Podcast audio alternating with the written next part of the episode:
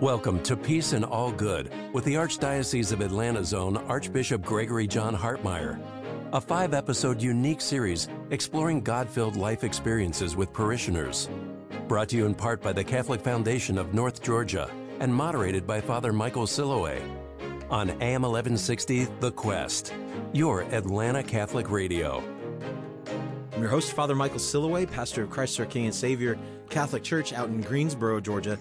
And we're here in studio today with the Archbishop again and two very special guests. And we're going to talk about a mighty theme today.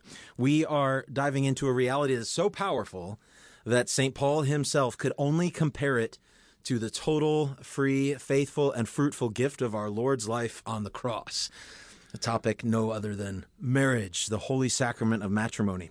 So but before we dive in and, and introduce our guests today, Archbishop, would you kindly lead us in an opening prayer? Sure, I'd be happy to. In the name of the Father, and of the Son, and of the Holy Spirit. Amen. Almighty and eternal God, you blessed the union of married couples so that they might reflect the union of Christ with his church. Look with kindness on all married people. Renew their marriage covenant, increase their love for one another, and strengthen their bond of peace, so that with their children they may always rejoice in the gift of your blessing. We ask this through Christ our Lord. Amen. Amen. Wonderful. Thank you, Archbishop. So we are joined in studio today by Erica and Ray Lindholm from Holy Spirit Catholic Church. And uh, the way we're going to discuss this beautiful topic of marriage today with you guys is we want to first take this first segment, this first half of our show today, to, to talk about your story. And then and after the break, we'll come back and we'll talk about your work in marriage preparation, because you guys have been doing that for a good number of years here in the Archdiocese. Yeah, a couple of years. Awesome. So um, all you listeners of A M eleven sixty The Quest, I'd like you to meet Erica and Ray Lindholm. Hello. Hi. It is good to see you again. Yeah. Very good to see you. Full disclosure, we actually know each other. Yes. Uh, from years past when I was a pastor here uh, at uh, Saint Philip Benizi in Jonesboro, mm-hmm. and uh, was able to celebrate uh, a sacrament with you. Yep. I um, always want to say Father Gregory. That's all right. um, Archbishop helped bring me into the church, too. So it's not just that he happened to be my pastor, but he set a beautiful example of Christ's love that brought me to the Catholic faith. Uh, awesome. So. And we didn't know that when we were planning out this episode. This yeah. is just one of those beautiful I, providential yeah. things. I didn't know it till I walked into the room. Yeah. It was great to see you both. Yeah. Yeah, so um, Ray and Erica, um, I think it'd be great if uh, just in dialogue here with the Archbishop, you just kind of share with us the bits of your story. And um, how it is that you came to not only meet one another, but fall in love and, and kind of the, the beautiful journey. Well, I, I think I would have to say it started um, in my search as a teenager. Like um, I, had a, I had this natural search for meaning, and I um, came across the Catholic Church through a good friend. And then I came across um, Pope Saint John Paul the Second. And as this teenager who's kind of like, you know, feeling rebellious against the culture she was in, um, his words were like um, water for someone in the desert. Like, it was beautiful and deep. And then I converted to the faith and had great role models in my life, the Franciscans at our parish. And I really thought I was going to be a sister, because I felt like God called me to this faith. And all I, you know, I never, um, I never... dreamed about being a mom and, and a wife, and I, I was like, I, I loved being an intellectual and wanted to teach, and um, so I just thought that was the natural path, and I, I never stopped to think, like, what does God want for me? I just thought, this is this is what it is. And um, I met Ray, and I thought, you know, he was very intelligent. He was good looking, but that didn't matter. um, but uh He can give his side, but, you know, we, he would question me about things, and I was so on fire. I was just ready to, you know, give my apologetics, and um, I think our relationship really started there. Sounds like what the kids these days call missionary dating. Yes, yes. I didn't know it, though. It wasn't on purpose, but... Um, yeah, she didn't even think we were dating. Yeah. No, so we met on, um, on A O L, uh, and I was not... I mean, yes, I was looking for things that were deep and meaningful, but um, had basically at that point assumed that um, the God that I had uh, come to believe existed, if there existed any God at all, was not one that was um, uh, put forth by any organized religion. So I was kind of agnostic at the time, and it was uh, it was actually on my birthday, and um, I found myself uh, with no friends, and and you know all, all all my best friends were living in other countries or across the country, and I was by myself, and I was like, oh, I'll just go on A O L and I'll see, you know, who's out there to to talk to. And that's when I came across Erica's profile when she was a freshman at U G A, and um, she had this quote on there uh, at the end. It was non abiate paura, um, and I reached out to her, and um, I just kind of direct messaged her. Back then we called it instant messaging, and um, and asked her what it was, and um, and that started a, a whole conversation that led to us sitting here today. I never would have guessed. Well, don't leave us hanging. What, yes. What does it mean? And pardon so his Italian it means, be there. Not afraid. Uh, and she started to um, tell me about how she was Catholic, and I was raised in a, a Christian school that was associated with my kind of evangelical, non-denominational church growing up, and um, we had used the Bob Jones University curriculum, and they taught us all about those Catholics, and I was a little bit shocked when she said she had converted to Catholicism. Um, I was like, oh, people still do that? I didn't realize that that was a thing. Mm-hmm. And she started to describe to me a view of God that um, I didn't believe the Catholic Church taught. And it aligned very closely with what I had through my own reason and intellect kind of come to say, like, if there's a God, these are the attributes that I think they would have. And, and, and so I remember her asking me specifically, you know, um, do you believe in God? And I was like, you know, I'm not sure. I don't I don't know. And, and then something along the lines of, well, who do you think God would be if, if there is a God? And then I remember right at the same time I typed God is love, right, right when she typed the exact same thing. I was like, oh. And so then she started to tell me about the, you know, Catholic Church and, and all these different things. And the first Mass I went to was um, the then... Uh, Father Greg was was preaching, and um, you know, it's just the Holy Spirit, because his homily reaffirmed all the things that she had been telling me for the past, you know, several months. And I was like, okay, so maybe they do actually teach that this is who God is, and and and um, so it was very much like um, a, a revealing, like a like a uh, like a finding um, my way home rather than finding, you know, get, get converting or coming to something. So we, we kind of chatted online for um, for a number of months, and, and we finally talked to each other on the phone later that year in December. And after a couple of weeks, uh, I remember we had this one telephone conversation, and it started at like, you know, seven at night. And the next thing I knew, the sun was coming up, and I was like, oh, boy. And that's back when long distance was very expensive. We had some oh, very wow. big... For, for being, you know, poor, poor college, college students, yes. We had some very big phone bills. And we knew all the different, like, tricks. You had dialed, like, the one eight hundred, you know, discount long distance. Mm-hmm. And we do that for ten minutes and hang up and then call back. And uh, so I flew down uh, uh, New Year's Eve that year and met Erica in person for the first time. And wow. um, she took me to church shortly after that. And um, and then I ended up uh, moving down in ninety-nine, and I've been here ever since. So that was kind of the start of things. And I remember, like, we would get into these discussions about, you know, different teachings of the of the Catholic Church. And and I remember, like, asking her about transubstantiation. It's like, well, but what about transubstantiation? Like, you can't really believe that. She would always have these incredible answers that didn't necessarily convince me intellectually, but they were so beautiful that they robbed me of my desire to argue with them. Like, it presented to me a picture of of of beauty that basically said, like, um, if that were true, wouldn't that be just wonderful? And from there it was, um, that's where faith comes in, because then you start to take that step towards that beauty, and then it starts to become more real. and and and you begin to to see the world through that lens in in a way that that removes the the cynicism and, and removes the you know the intellectual arrogance and opens you up to a deeper experience of life. It sounds like uh, divine providence. I uh, Lots of it. Ray, yeah. uh, mm-hmm.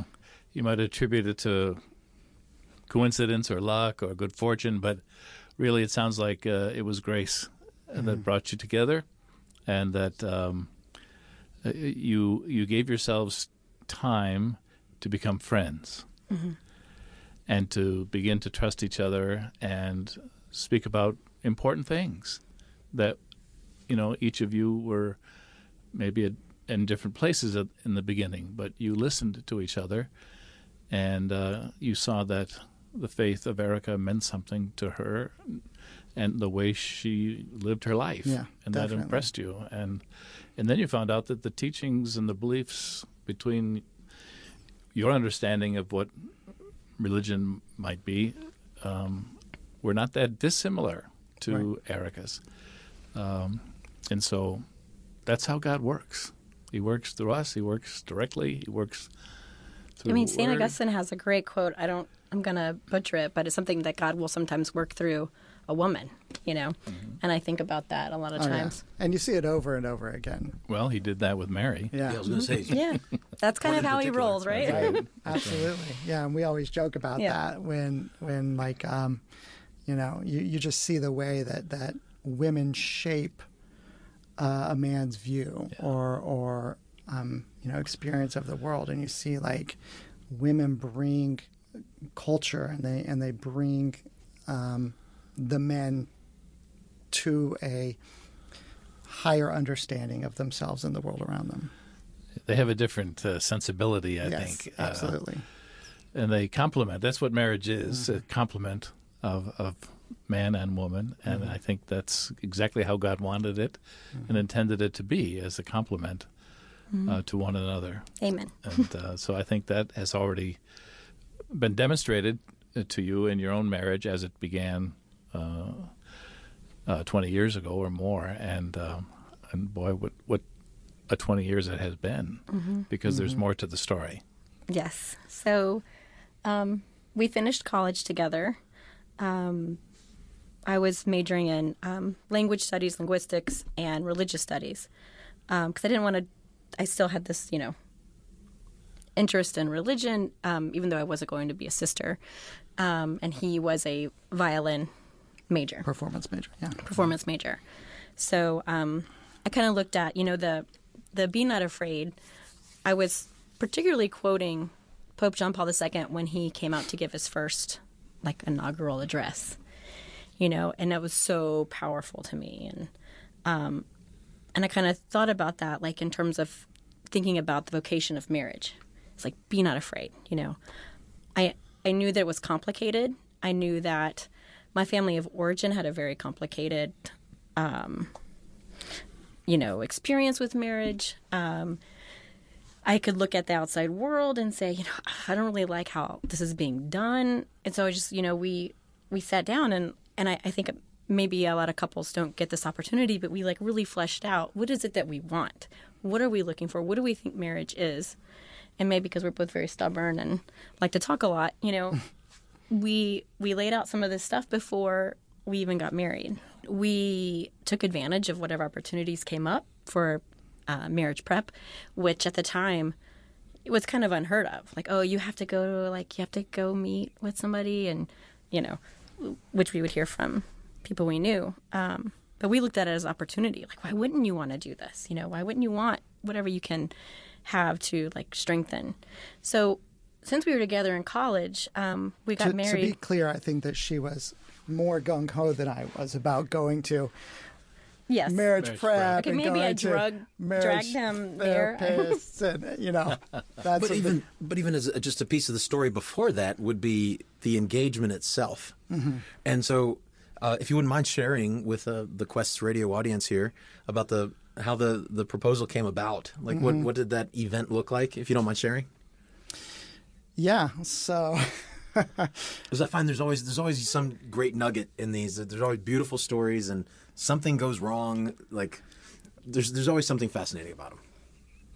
Yeah. So we met in person for the first time at the beginning in January nineteen ninety-nine, New Year's New Year's Eve, so December thirty-first, and I spent um, about a week here, and then she came and visited me in Kansas City in February, and she spent two weeks there. And it was when she was there, um, we were uh, on the roof of um, the apartment complex that my my brother lived in. It's on in this area of Kansas City called the Plaza, and it's a beautiful like art deco. It's very beautiful, and it's it's overlooks this really really neat area.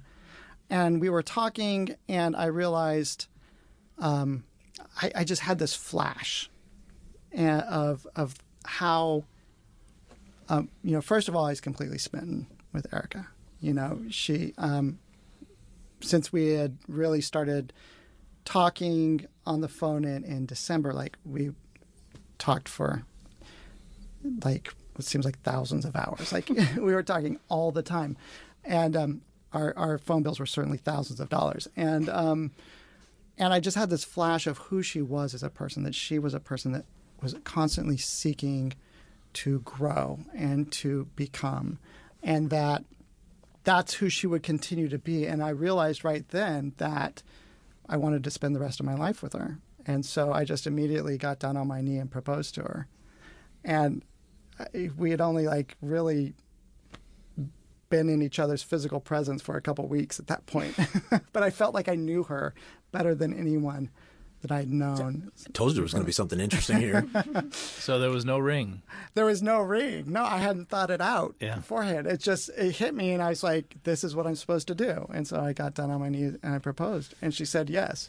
And then the next day, she um, said to me, she's like, you know, that was kind of sudden, and if you're having second thoughts, it's okay.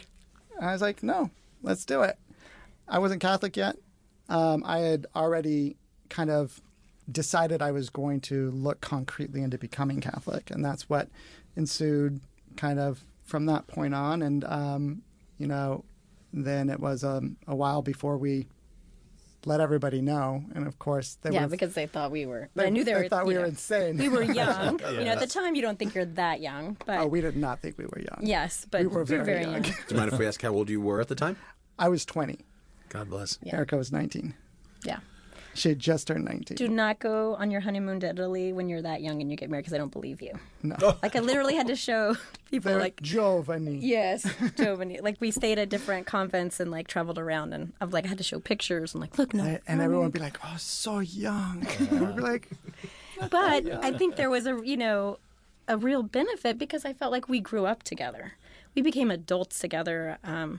in a way. And, you know, it seemed like we, we worked together. We we had to, to like kind of establish what our adult life was going to be. Yeah, we're kind of figuring it out together. Yeah, I mean, I still feel like I'm figuring it out twenty Absolutely. years later. So, um, had you finished uh, college? We got married my senior year. Okay. And um, so we waited until graduation to take our honeymoon, which we did like thirty days in Europe. We chose Europe because I had these friends that would go to Rome to get the sposi novelli, the newlywed blessing from the Pope. And, you know, and he was my hero, you know, outside of Jesus. Um, and I felt like he, you know, had something to do with bringing me to the faith, to bringing us together.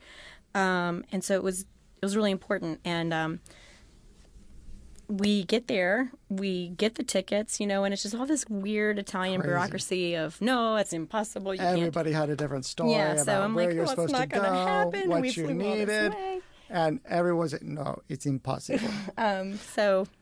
Did you wear your or bring your wedding dress? Yes, we did. We did. We, did. we get there, and, and one of the... Um, guards, you know, actually does let us in, and we're the very last we couple. Kind of snuck in. They, they, we basically got them to at least let us sit in the newlywed, because they told us, no, you can't do it. It was like a date, you know, thing. Yeah. Obviously, we were not married within three months. We were married five months right, ago. Right, because we had heard but that as long as it's before yeah. six months, you oh, can do okay. it.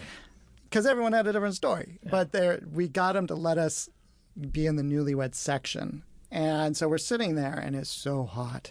Yeah. And it's... It was May.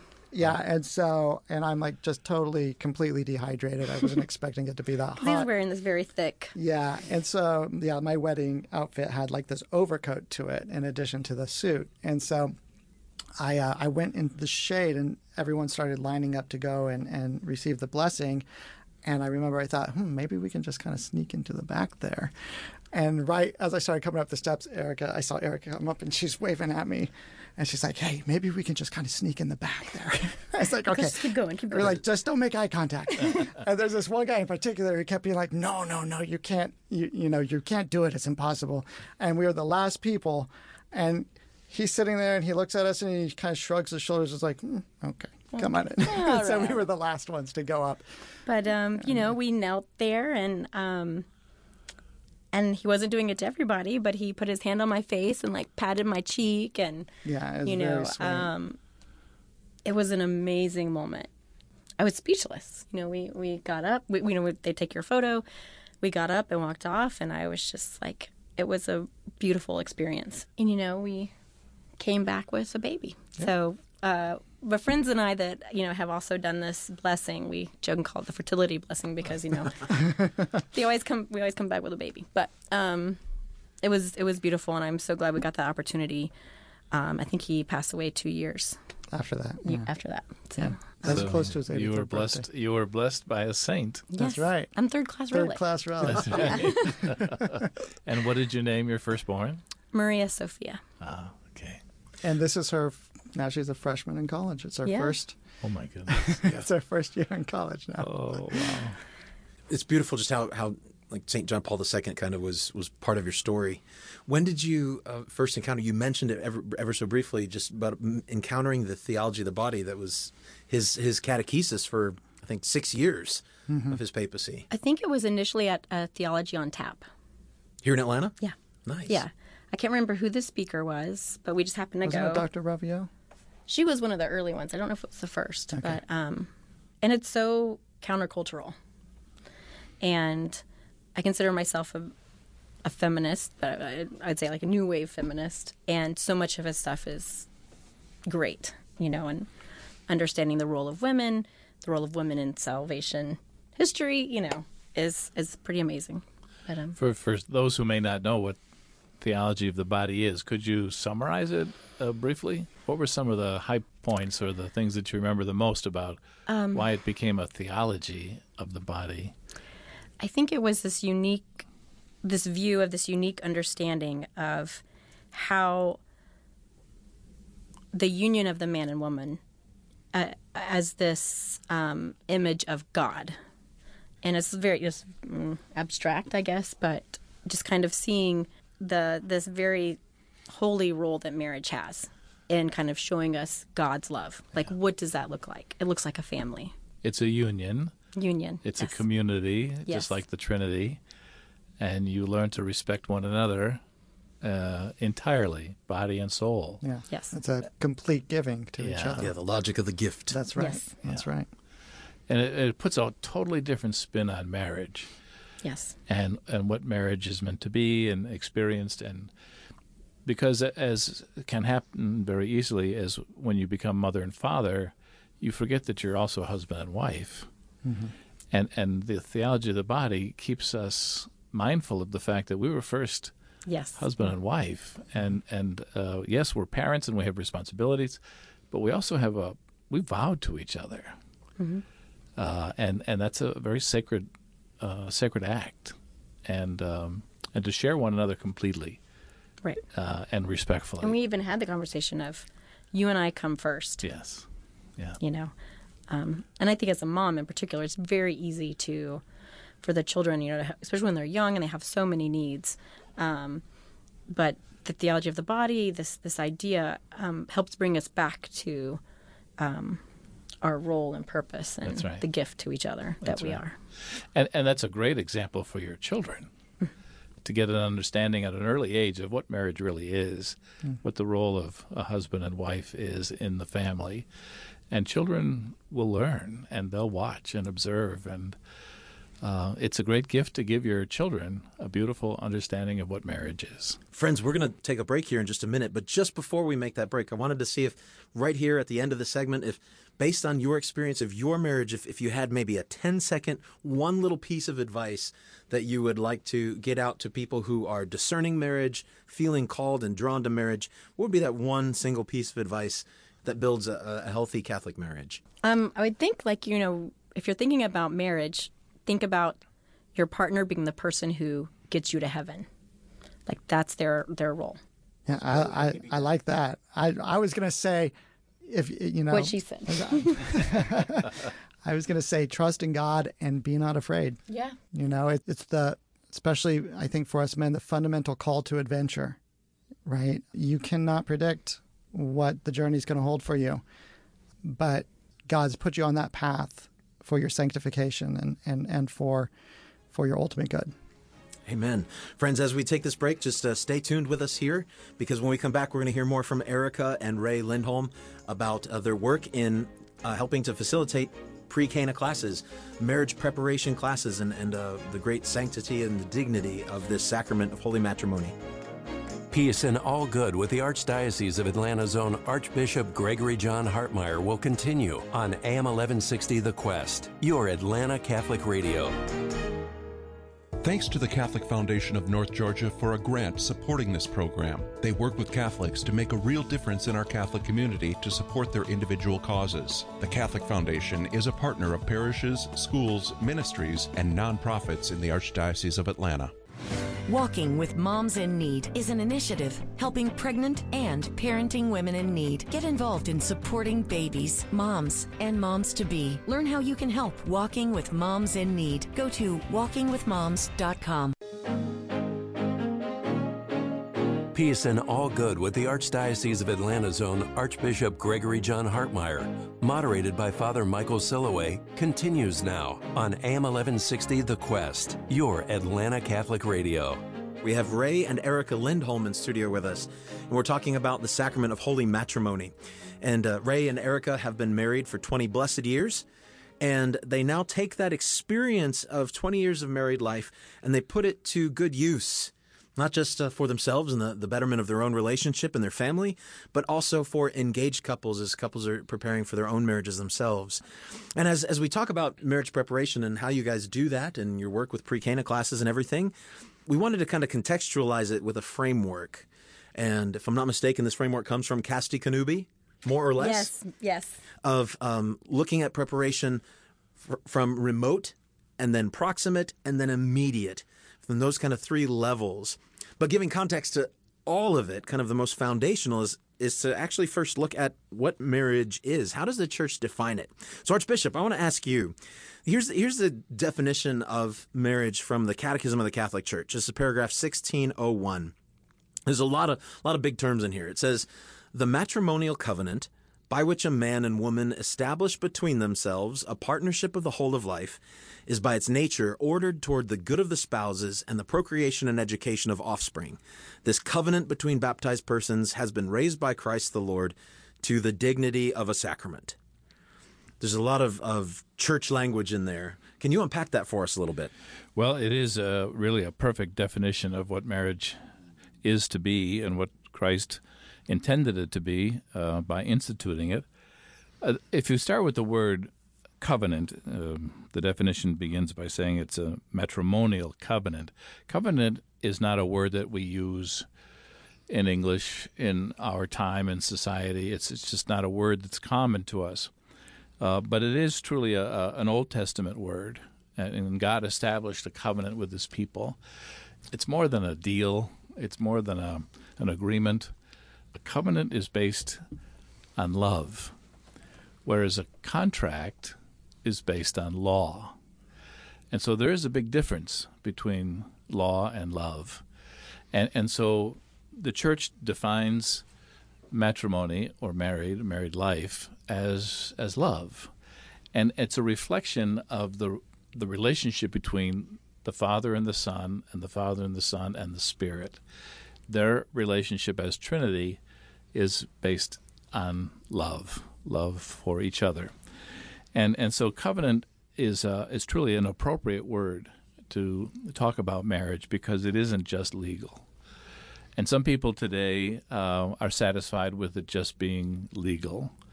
But if it's based on love, then you bring your whole heart and soul into that relationship. And love re- requires us or uh, allows us or enables us or teaches us how to deal with each other. And in in John's Gospel, we hear that God is love, and he who abides in God abides in love. And so the more godly we become, um, the more grace-filled we become, the more loving we become. And and so, you know, you know better than anyone, uh, parents of many children and uh, married twenty years, you know what love is. Um, but you're still learning about what love is. It's not something that you you can learn and take the test and be completely knowledgeable. It's something you learn each and every day. Every day you get up in the morning, you're going to learn a new expression or experience of love, especially with your children, but also between both of you. Yeah, and if I can add, I think that um, the word love is very loaded. And I think a lot of times, like, you know, when we when we are working with couples, we'll say, you know, in English, because my background is linguistics, I'll say, you know, we use love. I love pizza. I love grandma, you know. And so I think we really have to look at God is love. Well, what is love? We need to we under, need to understand what that word means um, before we can even kind of move on to, like, then how do I love another person? It, it's a bond. You know, it's yeah. something that keeps us together. Mm-hmm. Uh, and, and that's why the ring is a great symbol of love, because there's no beginning and no end of it, yeah. like the Trinity. And and there's no seam, there's no broken part, or it's complete. And and that's the goal in married life, is to continue to work toward a completeness. Mm-hmm. And the second uh, word that's used in the definition in the Catechism deals with indissolubility, which means that it is lifelong. There's no There's no getting out of it, so to speak. Uh, and if you if you understand, uh, Steve Covey um, has an expression that you begin with the end in mind. And, and and if you begin at the altar with the end in mind of of a lifelong relationship, fruit-filled, filled with challenges, Ray used the word "be not afraid" as a way of describing an adventure, mm-hmm. and an adventure, which it is. But, you know, to to have that sense of, um, yes, there's going to be challenges. That's life. You know, we're imperfect people. We're in an imperfect world. But we have a sacrament that has begun our married life together. It's a covenant based on love, and, and that means forgiveness. That means consideration. That means... Mm-hmm. humility. It, it means all the things that are in Corinthians uh, one, uh, chapter one, thirteen. Uh, and so it's often um, a way of us understanding what it takes to be in love with one another. The other uh, words that are used in that definition are, are, are called ordered, ordered to good of spouses. The, that's a word that's often misunderstood. Um, because the opposite is called disordered, and and and it, and it really is uh, problematic sometimes to to consider something that is uh, struggling or difficult to be called disordered. It's it's not. God makes married life as an ideal, as as something that's achievable, um, that's an imitation of the relationship between Christ and the Church. And it's indissoluble. In other words, God would never abandon us, no matter how poorly we performed and acted or messed up our life. God would never, never, never disavow us or to leave us, uh, because he can't, because he's love. He has to love. He has no choice, because he is love. He would not be who he is if he did not love us, regardless of what we've done to jeopardize that relationship. But On, on his part, he's there, and he's not leaving. And and, and that's the kind of ordered uh, way in which we should look upon the sacrament of marriage as something that is forever. And we even use the word in the in the in the vow formula uh, until death do us part. Mm-hmm. And so if we go in with that, if we begin with the end in mind, that we're, this this relationship is only going to end in death, then we will strive to make it as perfect as we can, allowing for our differences. But out of respect and love, we come to a, a, a way of dealing with whatever life presents to us. And and we have that sense of orderedness, or that way of looking at love as never-ending. It's a sacrament. It's a source of grace. And we receive grace. Sometimes grace is hard to define, but I find that the easiest way to understand grace is that it is a greater share in God's life. And the more grace we receive through the sacraments, through good works, through charity, uh, the more godlike we become. And the more godlike we become, uh, the more love we have. And so it's it's cyclic. It's it's something that is, it's all related and inter- intertwined. So the definition of marriage is not as difficult as it might sound when you take it apart and look at the parts and listen to the words and understand the words. It truly is a, a wonderful recipe for a, a very fulfilling life. And so do not be afraid. But having heard that, does that reflect your understanding of marriage, or how has your understanding of marriage changed from the day you took your vows to today? And all the things that have happened in the last twenty years, has your understanding of marriage grown, changed, been enlightened? Um, deepened. Deepened, yeah. Well, how yeah, would... I, and I I think, you know, when you first fall in love with someone, they can do no wrong, you know. Um, you, we're luckily uh, in agreement about so much. Like, everything is rosy, and, you know, he takes out his violin and plays, and I'm like, that's the most beautiful thing I've ever heard, you know, play it again. And, you know, twenty years later, I'm like, oh, my God, please, you know, please put, put that away. away. Could you, you know? Just maybe do that later? Yeah.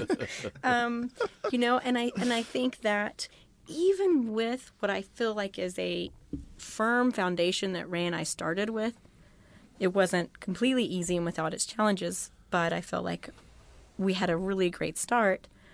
Even with that, we've had to rely on God's grace. Without having that sacrament of marriage, we could not have sustained it ourselves. And so I think the the twenty years that we've been married, what I've seen is that there are going to be hard times, um, small ones, big ones, and you have to remember and rely that, you know, God is there. He's not abandoning you. He's going to give you that strength. He's going to give you that consolation, and and you're working together. Um, I think adventure is such a great word for marriage, because there's there's highs and lows, and um, there's some struggle, but there's this ultimate um, plan. I don't know, purpose, meaning. that meaning that um, that's worth it. So when we were first married, I, you know, I didn't. I didn't maybe anticipate how much we would need to rely on God's grace. And he's given us many opportunities to show us yeah. that he's there. Well, and, you know, I think that that's another advantage of being married young, because you can conquer the world and nothing is impossible, and everything's laid out before you, and everything's going to work out, you know, just like you plan it to. And you don't see all the all the trials, tribulations. You don't see all the bumps in the road, and you know, it's a good thing, because if you did, maybe you wouldn't you wouldn't go down that path. You know, I, I think of uh, The Hobbit, you know, where Bilbo is reflecting on the reality of an adventure as opposed to what you read in books. Or maybe it's The Fellowship of the Ring, when Frodo and Sam are talking about it. But it's it's it's it's full of trial, right? And that's why I love the I love the definition of marriage that the church gives to us. It's it's so complete, and every every you said you use the word recipe, and that's what it is. You need each one of those components there. You know, it, it has to be indissoluble, right? Otherwise, when you're confronted with your partner that's forcing you to look at those ugly parts of yourself that really need to grow and change, you might run away instead of looking at that and doing the hard work and growing and changing. You know, it has to be a bond. Hmm. And it has to be a sacrament, because ultimately it's the grace of God that is empowering us to, like, sometimes I feel like all we can do is just orient ourselves towards the good of God, and then he's got to do the rest, you know? Well, that's that's what we call faith. Right. And uh, speaking of faith, Ray, how do you think your marriage would be different if you hadn't embraced the Catholic Church? Oh, I think it'd be very different. Yeah. Yeah. When I first met Erica, the viewpoints that she would present, both her own and of the church, were so counter to the culture that I was fully embedded in that it would be like like looking at, um, you know, like what I imagine like the African zoos and menageries in the, you know, Victorian uh, Europe. These people would come and they'd look at these. Are you calling your wife a freak show?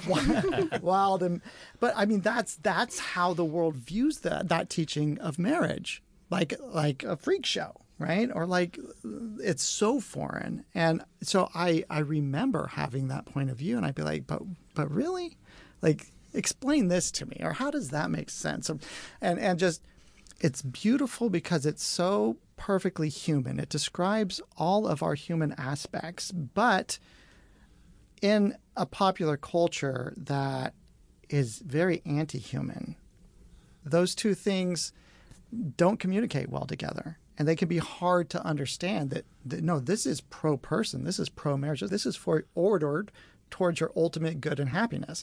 And I think it's because you're coming from an idea of love as an emotion, of love is what makes you feel warm and fuzzy, and it makes you feel good. And, you know, that's how you do feel when you're in the very first stages of an adventure or of a relationship. But that provides no foundation for a mature person, much less a mature relationship, right? And so moving from that idea of love as an emotion to love as a choice, that I choose you and I choose your ultimate good, and no matter the cost, you know, and that that's all done under the ultimate love, which is the love of God for each of us, which is the only way that you can really accomplish it.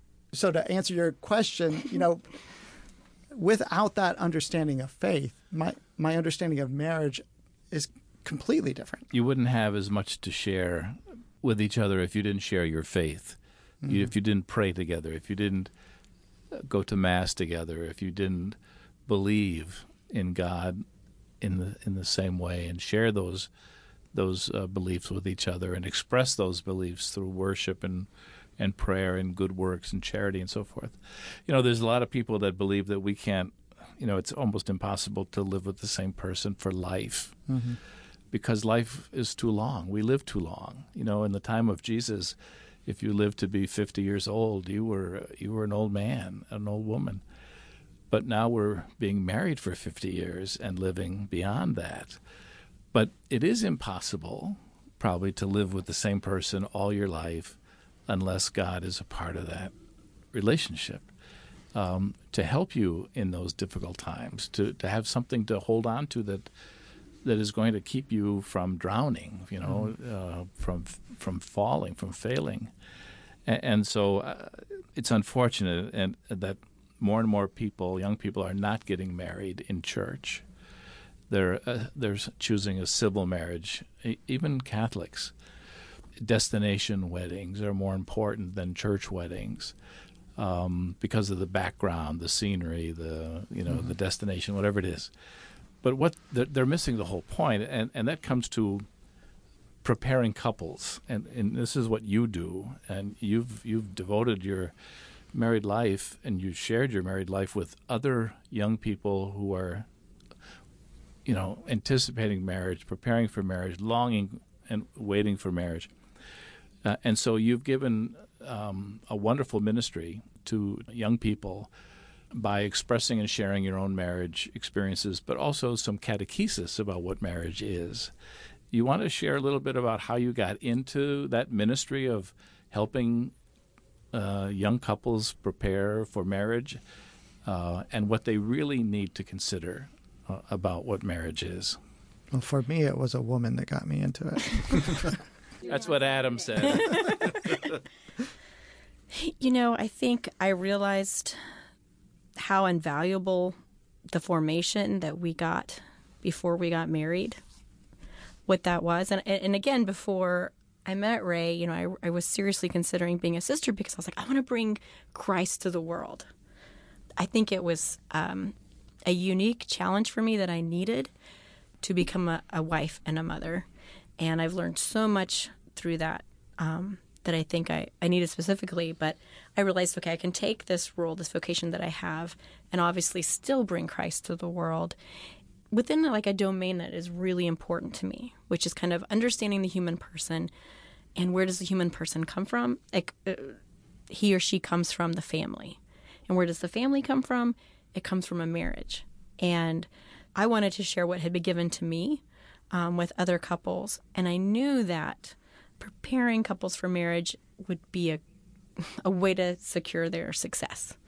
You know, we spend so much time preparing for our career. We spend so much money really preparing f- for this. And, and like you said, w- when the Catholic belief is that you're that sacramental marriage is for your whole life. And yet, how much time, how much money do couples put into that? You know, there is so much, even with us, you know, being poor college kids, there was so much time and energy and money that we had spent into the wedding ceremony. Um, and I think that you're kind of walking into a, a marathon or a battle, and how well are you going to do if you're not prepared? So um, that became near and dear to me, and so now... Um, I don't so much drag Ray with me to, to the chancery. No, just kidding. I just but, um, like the image of our marriage as a battle and a marathon. Yes, you know, but, you know, like think of that victory. I've never run a marathon. I'm not a runner. But, I, you know, when I see these photos of people crossing that finish line, whether they, it, like, nearly killed them to get across that finish line or whether mm-hmm. they were just able to really uh, rock it out with the training that they had. And, you know, that there's just this sense of accomplishment. I think it does well to build up who you are. You took something on and you, and you conquered it. I think it's a beautiful analogy for right. for being what you, married. What, what do you what do you tell couples when you are participating in marriage preparation? What are some of the points that you like to bring out uh, for them to think about and reflect on? You know, it might help to just kind of lay out how we do marriage prep here at the Chancery. It's a two-day program. The first day is a lot of the practical information that couples need. Uh, communication, conflict resolution, building a, a mission statement for your marriage and family. Um, we really walk them through maybe some questions and, and topics they've already discussed, and, but a lot of times they haven't. Yeah. And it's great to kind of catch them there and relax and say, look, this is the beginning of the conversation. This is not just your, you know, seven hours and then you're done. This is the beginning. Um, and then the second day um, is more of that, the theological understanding of marriage. So the first day is called Living a Joy-Filled Marriage, and the second day is God's Plan for a Joy-Filled Marriage. So we do a lot of the practical stuff because that's of interest to us. Yeah, I mean, it's really, it's it's fun, I think, to see the couples come in in the morning and, and they're kind of, um, they don't know what to expect. And maybe some of them don't really want to be there. I think a lot of them are expecting to um, be preached at. Yes. And um, kind of have like doctrine shoved down their throat. And a lot of them are, they're living together. You know, a lot of them are living a popular conception of modern relationship and, and, and marriage. And so when they come there and they find out that we're presenting them the teaching of the church, and the teaching of the church is very pro-relationship and pro-them, and this is how the church understands human beings, that, you know, you are bringing your temperament to the table, you're bringing your past family experiences to the table, you're taking two separate individuals and you're combining it into one, and you know what's going to facilitate you doing that successfully. We talk um, about marriage research, and we talk about marriage experts, and then um, show them how that perfectly and seamlessly fits with what the church teaches about marriage. And then at the end of the day, they fill out these uh, reviews for their experience. And a very common comment that we get is that um, it wasn't what they were expecting. they really are glad that, that they went through the process. Yeah. I think a lot of it is um, presenting to them tools that they will be able to hopefully continue to develop to have a successful and, and happy and meaningful marriage. You know, one of the things that I tell them is that we're all searching for ultimate meaning in our lives, uh, whether it's in our career or in our uh, extracurricular endeavors. Um, we're searching for meaning. And for most of us, the most meaningful thing that we're going to do is to be married and have that connection. And especially for them in the room, I say, you know, maybe one of you guys will cure cancer, or maybe one of you guys will have some amazing overarching meaning. But for the vast majority, this relationship is going to be the most meaningful thing in your life. It's going to be what brings meaning to your existence and, and drives you to act in your life. It's a way of looking at that relationship that a lot of them maybe haven't done before. So as you're doing marriage preparation, mm-hmm. um, like marriage preparation begins well before the engagement, well before they show up in your class here at the Chancery. Mm-hmm. What are these phases of marriage preparation? Well, I'd like to say you dropped the uh, Casti Connubii um, earlier, and I'm guessing many people won't know what that is, but it's an encyclical written by Pope uh, Leo the eleventh. Wait, did I say that right? Oh, Pius. Pius the twelfth. Sorry. Yeah. No, Pius the eleventh. Pius the eleventh. Uh-huh. December thirty-first, nineteen thirty. I have six kids. I have to make sure I get this stuff right. So what this is is an encyclical, right? Um, something that a pope, a letter he writes um, to an audience. And this one is all about being married. The English translation we have is chaste wedlock. So like, and it's an amazing document that gets hardly any coverage. And, I mean, it's very, very heady. It's very wordy, like an encyclical usually is. But um, within this document, aside from talking about the origin of marriage and what marriage is, it talks about marriage preparation. And it says, you know, there's this remote preparation, which is when children are in the family and they can perceive the relationship with their parents, you know, what family life looks like. Uh, maybe they're, you know, hopefully they are um, have a great sense of security of that bond between their mom and dad. And so that's kind of remote, like kind of setting the stage of what does married life look like. Um, and then the document goes on to talk about proximate preparation that's done closer to the time when they're going to get married. I like to think of that proximate preparation, not when they already know who it is that they want to propose to or who they're engaged to, but I, I think really in adolescence, like late adolescence maybe, like when they're really kind of figuring out who they are, um, what their vocation is, and, and that preparation then needs to be like, what does married life look like more specifically, right? Like, uh, who do I want to be as a partner to someone else? And then um, I kind of coined this term immediate preparation um, because then I think that's who we are working with. Okay, there's this, you're already engaged. I would love to do education for, for people who, you know, want to get married, but they're not engaged yet. Like maybe do all of this work and then decide if you're, you know, you want to get married. But um, right. There's this immediate preparation of like, okay, now that I've chosen the person I want to marry, to spend my life with, what is that work in preparation that we need to do to be successful? That's where you get into a lot of the nuts and bolts yeah. of finances and communication right. and mm-hmm. family of origin situations, whatnot. Right, right. Yes. There are so many more things we could talk about today and we could dive into. Archbishop, I wanted to ask you about, and I know we don't have time to go into it at all, but Pope Francis recently announcing that he's making proposals for a year-long marriage preparation, as he's calling it, a marriage catechumenate. Yeah, and and as Jessica said, you know, we we spend so much time deciding what college we're going to go to or what career we're going to uh, pursue, and, and really, in comparison, we spend such little time in preparing for a lifelong covenant with another person.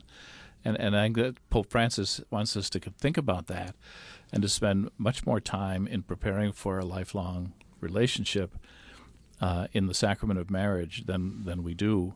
Many times w- what happens is the first thing they want to do is to choose the date so they can choose the hall, right. so that they can choose the church. And they spend the whole year getting ready for the wedding in terms of guest lists and menus and, and music, it can be one of the most tense times in the couple's relationship, mm-hmm. is the preparation for marriage. And so they're not really that interested many times in listening to what we might have to say to them during this these eight or nine months before their marriage.